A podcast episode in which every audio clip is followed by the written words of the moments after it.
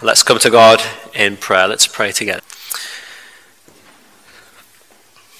And Heavenly Father, as we now turn to your word, we do pray that even as we've just sung, that the Spirit, the Holy Spirit, would come and put strength within us, uh, give us grace for every hurdle, that we would be those who run with faith to win the prize of servants good and faithful.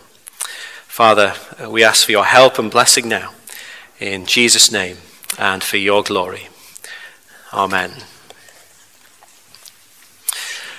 What if you could uh, please take your Bible and turn with me to this very, very short section that we're going to be looking at this morning. It's just two sentences.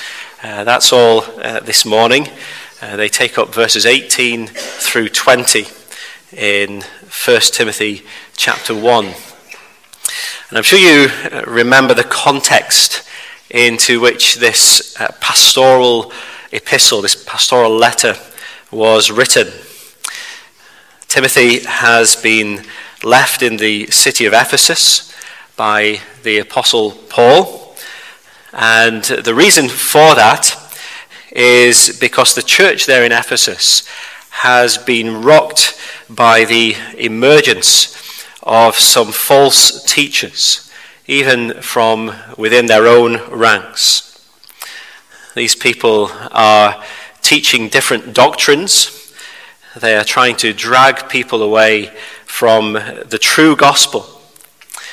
And so it's Timothy's job to stay in Ephesus and to try and lead the church through this time of crisis. He is to refute false doctrines and he is to teach sound doctrines. And this whole letter, therefore, has been written by Paul to try and help Timothy in this difficult task that is before him. But the little section we're looking at this morning especially instructs Timothy in what he needs to do. And we're going to divide these two sentences into three little chunks uh, this morning. And uh, the first point is this the good warfare of gospel ministry. The good warfare of gospel ministry. And that's the imagery that uh, Paul uses, isn't it, uh, to describe what Timothy is going to be engaged in there in Ephesus. Notice there at the end of verse 18, Paul says to Timothy, Wage the good warfare. Make no mistake, Paul says to Timothy, gospel ministry is a kind of warfare. It's spiritual warfare, but it is warfare nonetheless. It's brutal. It's messy. There are casualties along the way. There are, of course, victories that we can rejoice in, but there are setbacks that we need to absorb and recover from. The enemy that we're fighting against uh, doesn't play by the rules. Uh, the enemy is ferocious. And this, remember, is Paul's letter to the minister in Ephesus. But remember what he said in his letter to the congregation in Ephesus. Again, he uses this imagery of warfare. He said, Put on the whole armor of God, that you may be able to stand against the schemes of the devil. For we do not wrestle against flesh and blood but against the rulers, against authorities, against the cosmic powers over this present darkness, against the spiritual forces of evil in the heavenly places. Make no mistake, the Christian life is warfare. And in many ways, gospel ministry is the front line of that warfare. And just consider this for a moment. What kind of person would you choose to put right on the front line in this good warfare of gospel ministry? Who would you have put in Ephesus? Uh, maybe someone who is naturally very confident, someone who is naturally very bold, a, a strong, fearless personality. That's the kind of person we might choose, isn't it, for the front line of warfare. But just remember what kind of person Timothy is. And you'll recall that from elsewhere in, in, Paul's letters to him, we know that Timothy is still relatively young. He's someone who is timid by nature. Uh, he doesn't enjoy the greatest of health. If Timothy was to apply to serve in a military army, uh, he wouldn't get past the first interview. He's not naturally the kind of person who is cut out for a life of warfare. And yet, of all people, uh, he has been placed on the front line in Ephesus. And he's been told to stay there and to wage the good warfare against the enemy. It is so often the way that God does things, isn't it? That he uses the most unusual and the most unexpected of people to do his work. He chooses what is foolish in the world in order to shame the wise. He chooses what is weak in the world in order to shame the strong. He puts the, the treasure of the gospel in jars of clay. He used a petrified man called Gideon to bring down the Midianite army. He used a young shepherd boy called David to bring down Goliath. And of course, through a crucified Jew, he destroyed the works of the devil, even. And now he's going to use this young, timid, sickly chap called Timothy to wage this good warfare in Ephesus. You can imagine just how daunted Timothy would feel about being in this situation. Couldn't they have found someone better for this job? And that's why Paul gives Timothy such encouragement in these verses. Uh, from this sentence, there are, notice, two main encouragements that Paul gives to Timothy as he wages this good warfare. Now, the first encouragement is this remember your call. Remember your call. And you see, Paul wants Timothy to understand that it wasn't just by accident that Timothy ended up there in Ephesus and happened to be leading the church there. He didn't just drift into this job of being the minister in Ephesus. He wasn't there even though he clearly wasn't the right person for the job. No, Timothy was very clearly called to this work of ministry, and in particular the work of ministry in Ephesus. And actually, notice he, he was called in two different ways to this. On the one hand, he was called through Paul's charge to him. So that's what Paul is saying at the start of verse 18, isn't it? This charge I entrust to you, Timothy, my child. This charge came straight from the Apostle Paul. Despite uh, Timothy's relative youth, uh, despite his natural timidity, Paul was convinced that this is the man that God would have there in Ephesus, leading the church as they wage this good warfare. Right at the start of the letter, Paul has outlined exactly what this charge would involve. He, he said there, As I urged you when I was going to Macedonia, remain at Ephesus so that you may charge certain persons not to teach any different doctrine, nor to devote themselves to myths and endless genealogies, which promote speculations rather than the stewardship from God that is by faith. The aim of our charge is love that issues from a pure heart and a good conscience and a sincere faith. So, Paul's charge to Timothy was this stay in Ephesus, refute those false doctrines and teach sound doctrine. So that's the first part of his call, the, the charge that, that Paul gave to him. But as well as that, his call also consisted in certain prophecies that had already been made about Timothy.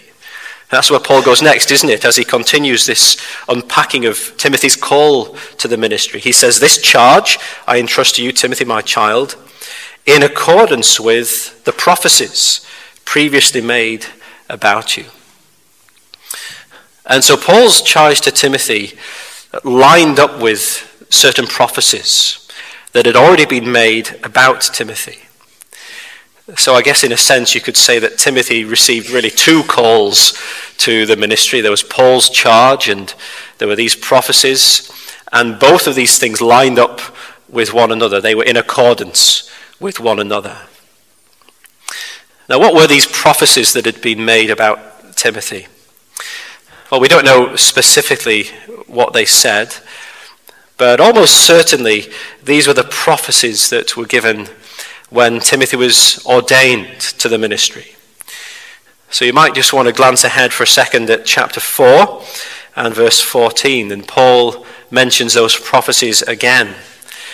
And he says there, Timothy, uh, do not neglect the gift you have which was given you by prophecy when the council of elders laid their hands on you. That is when the council of elders ordained Timothy to the work of ministry. At that point, he received a gift by prophecy. And you see, Paul is saying to Timothy here, remember your call. Remember your call to the ministry, Timothy. Yes, the good warfare of gospel ministry may daunt you greatly, but you're not in it by accident. You were clearly called to this work, both by prophecy and by my charge to you. And as Timothy remembers that twofold call, both Paul's charge and the prophecies that were given to him, that is going to be of great encouragement and great guidance as well to him as he engages in this good warfare of gospel ministry. Remember your call, Paul says.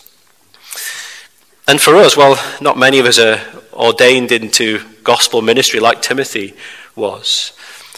But of course, there is a, broader application here, uh, isn't there? And that is wherever you find yourself. Remember, you're not there by accident. Remember, God has placed you there uh, for you to serve Him there in that place. He's called you to that particular situation. He's called you to serve Him in that marriage or in that state of singleness. He's called you to serve him in that particular household, that workplace, that classroom, uh, wherever it may be. And you can be confident that he has chosen for you to serve in that context where you find yourself. You might have chosen someone else to serve in those circumstances and in that situation. But the fact of the matter is that God chose you. And in his providence, he called you to it. Let that encourage you as you seek to serve him where he's placed you. There's the, the first encouragement for Timothy as he wages the good warfare. Remember your call. Remember your call to this work. And then here's the, the second encouragement, and that is remain faithful. Paul encourages Timothy to remain faithful. And that's where he goes at the start of verse 19. And again, you'll notice there are two parts to the encouragement. And the first is holding faith, by which Paul means Timothy must ensure that he remains faithful in what he believes and subsequently what he teaches, therefore, as the minister in Ephesus. He must make sure that he's faithful to sound doctrine.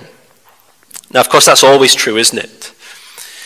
Every minister must be faithful to sound doctrine, but it's particularly necessary in the context into which Paul is writing this letter, what's going on in, in Ephesus as he writes. These people who've arisen in the church and they've started teaching different doctrines. And you see, he's saying to Timothy, make sure you don't drift into those same errors that are all around you there. If he's going to wage the good warfare, he must remain faithful in what he himself believes and what he teaches to his congregation. He must hold the faith. And then the second part of this second encouragement is that he must have a good conscience. And so, if holding the faith refers to what Timothy believes, a good conscience refers to how Timothy behaves. Do you see how belief and behavior go side by side in remaining faithful? This faith which Timothy professes has got to show itself in a life of godliness, a life of Christ like obedience to God. And it would be worse than useless if Timothy was doctrinally sound, and yet on the other hand, he lived a life of lax morals. What a disaster that would be. The 19th century Scottish minister Robert Murray M'Cheyne uh, once famously said, The greatest need of my people is my personal holiness. And I'm sure that Paul would, would nod in agreement at that statement. He's saying this to Timothy, isn't he? A gospel minister must have a good conscience if he's going to wage the good warfare. And you see, don't you, there are these two parts, therefore, to remaining faithful faithfulness in what you believe, and faithfulness in how you behave. And later on in the letter, Paul sums up these two things uh, when he says to Timothy in chapter 4, verse 16, Keep a close watch on yourself, that is how you behave, and on the teaching, that is what you believe. Persist in this, for by so doing you will save both yourself and your hearers. And can I ask you to make this a matter uh, for prayer? Pray this for me as, as your minister. Uh, pray it for yourself. Uh, pray it for all of us as a, a church family. Pray that we would remain faithful in both of these two ways. That on the one hand, uh, we would hold the faith, that we would remain faithful in what we believe and what we teach as a church.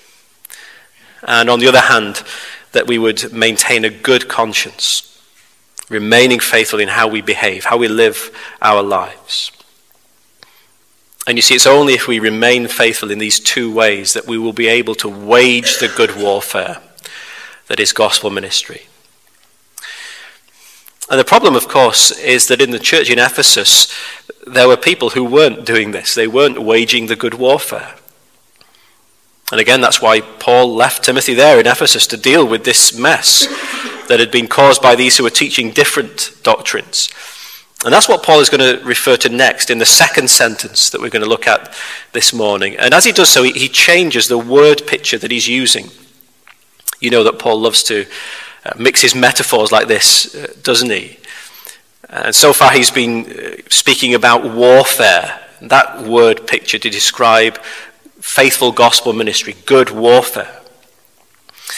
But what about those who desert faithful gospel ministry?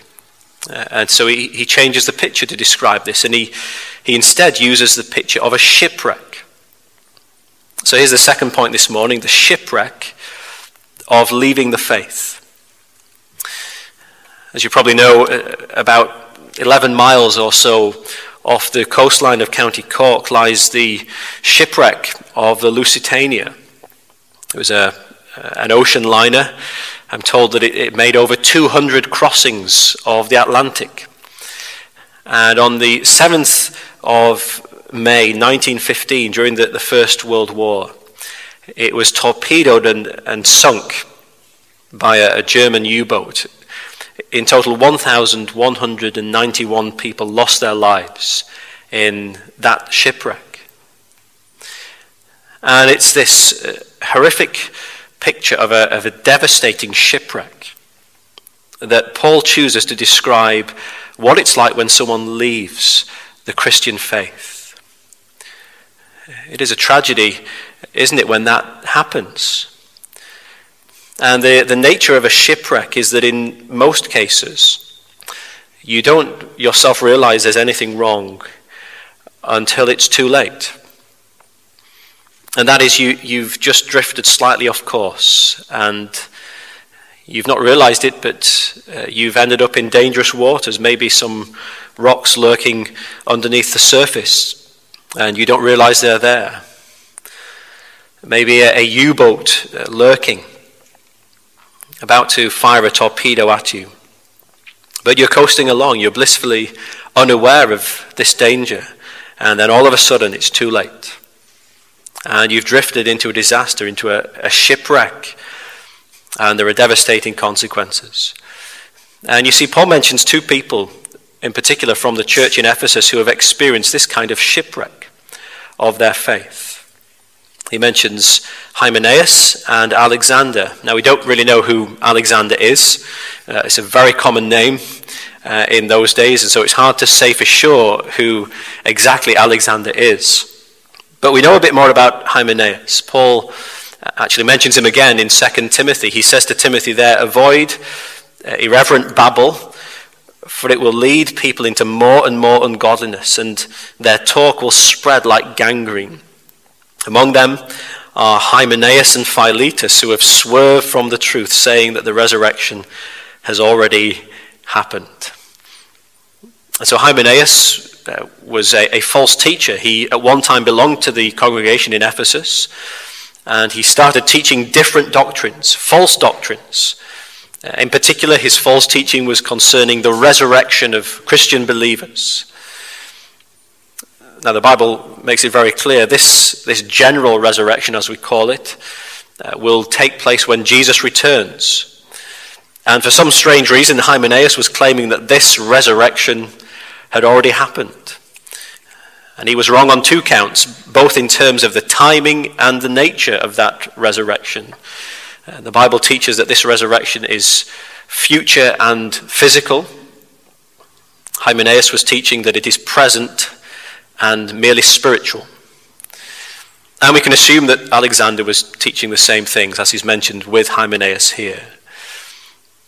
And the question is, how had they drifted into this false teaching, which then resulted in the shipwreck of their faith? You don't just wake up one morning and suddenly find out that you've deserted the true faith and all of a sudden you're a false teacher. No, it's a, a gradual process. It's a slide into error. It's a, a slow drift away from the true course of true doctrine. And what had caused this drift in Hymenaeus and Alexander? Well, Paul shows us, he says, by rejecting this, some have made shipwreck of their faith. And so the question is, what does the word this refer to there? What, what had they rejected which led them towards the shipwreck? And the previous sentence tells us that what they've rejected is a good conscience. By rejecting a good conscience, some have made shipwreck of their faith.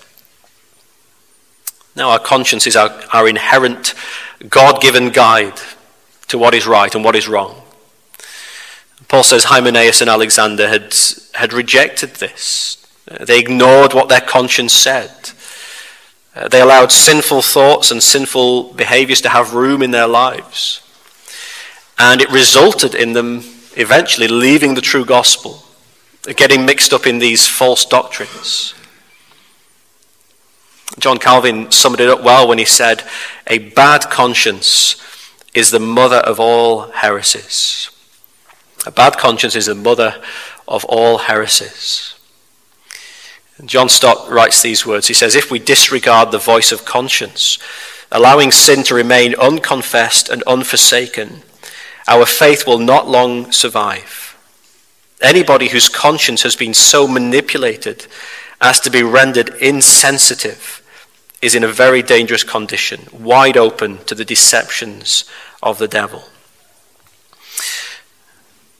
And very sadly, it is, of course, a tragedy that we see all too often this kind of shipwreck. Maybe even a well known preacher adjusts their stance on a key moral issue, whatever it, it may be. And they depart from the biblical teaching on that matter, and the drift then starts. I give it a year or two, and you'll see that they're teaching all kinds of nonsense and in some cases have denied the Christian faith altogether. They've made a shipwreck of their faith. And it doesn't just happen with preachers, of course, it happens with all kinds of Christians. And that is, they, they know what the Bible says about this matter or that matter, but they ignore their conscience. Uh, they make a compromise in their life.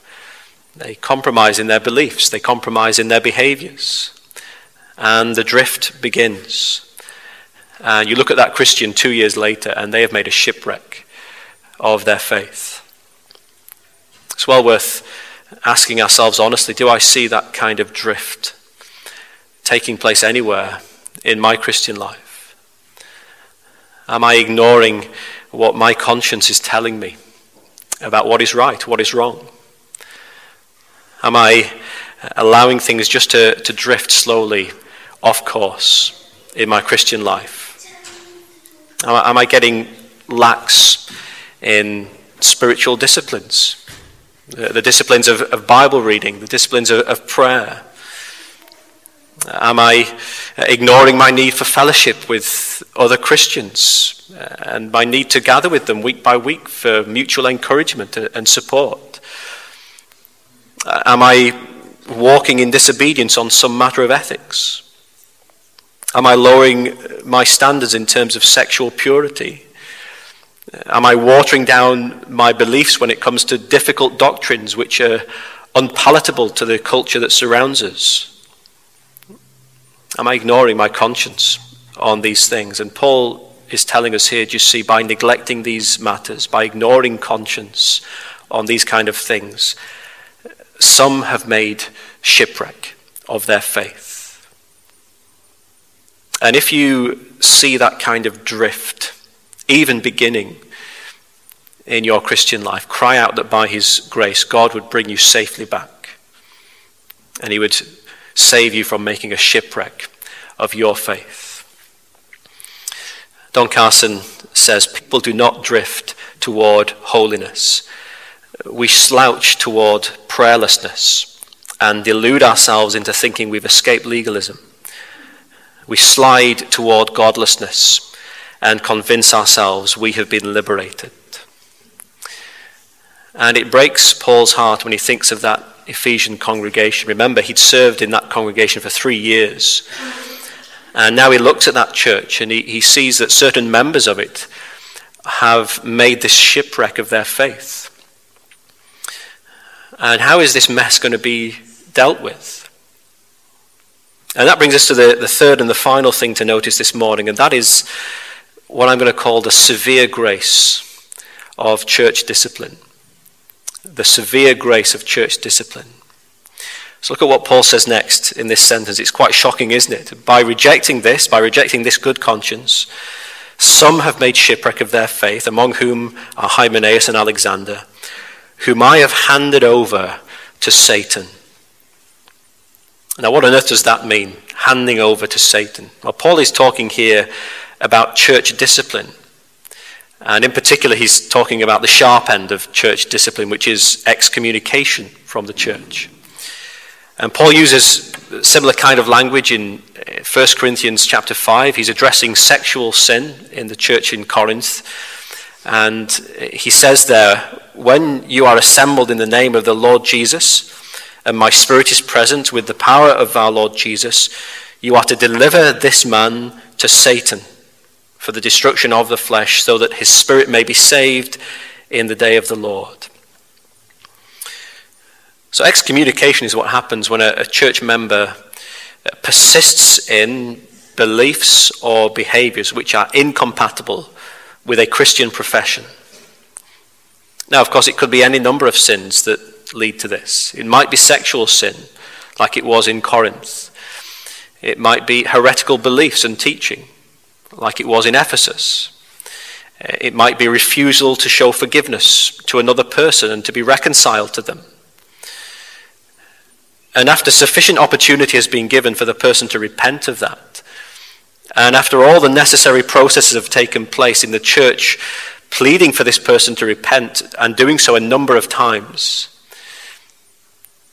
and at that point, the person then still persists in this heretical belief or this sinful behavior. Then the result is that excommunication then takes place. And that means that they are removed from the membership of the church. That's what Paul means by being handed over to Satan. It means that this person is no longer considered a part of the church, which is Christ's kingdom but instead is now considered a part of the world, which is Satan's domain. And of course, it is always heartbreaking and messy when this happens. The fact of the matter, though, is that warfare is heartbreaking and messy. Shipwrecks are heartbreaking and messy. And the severe grace of church discipline is God's way of cleaning up the mess, uh, healing the brokenheartedness. And I call it a severe grace uh, because, for all of its severity, church discipline always should have a gracious intention. And that gracious intention is summed up by Paul in those final few words of the sentence. Do you notice that? That they may learn not to blaspheme. And that is the goal of church discipline. In this particular case, for Hymenaeus and Alexander, is that they would come to their senses, that they would learn the right lesson from this severe grace, that it would make them realize that they have made a shipwreck of their faith and they would see the, the utter seriousness of their sin, and they will therefore turn from it, uh, be forgiven of it by God's grace in Christ, and then fully welcomed back into the fellowship of the church once more, reconciled to their brothers and sisters in Christ. And thereafter they would stand shoulder to shoulder with the rest of the church in waging the good warfare, holding the faith and a good conscience. Let's pray together.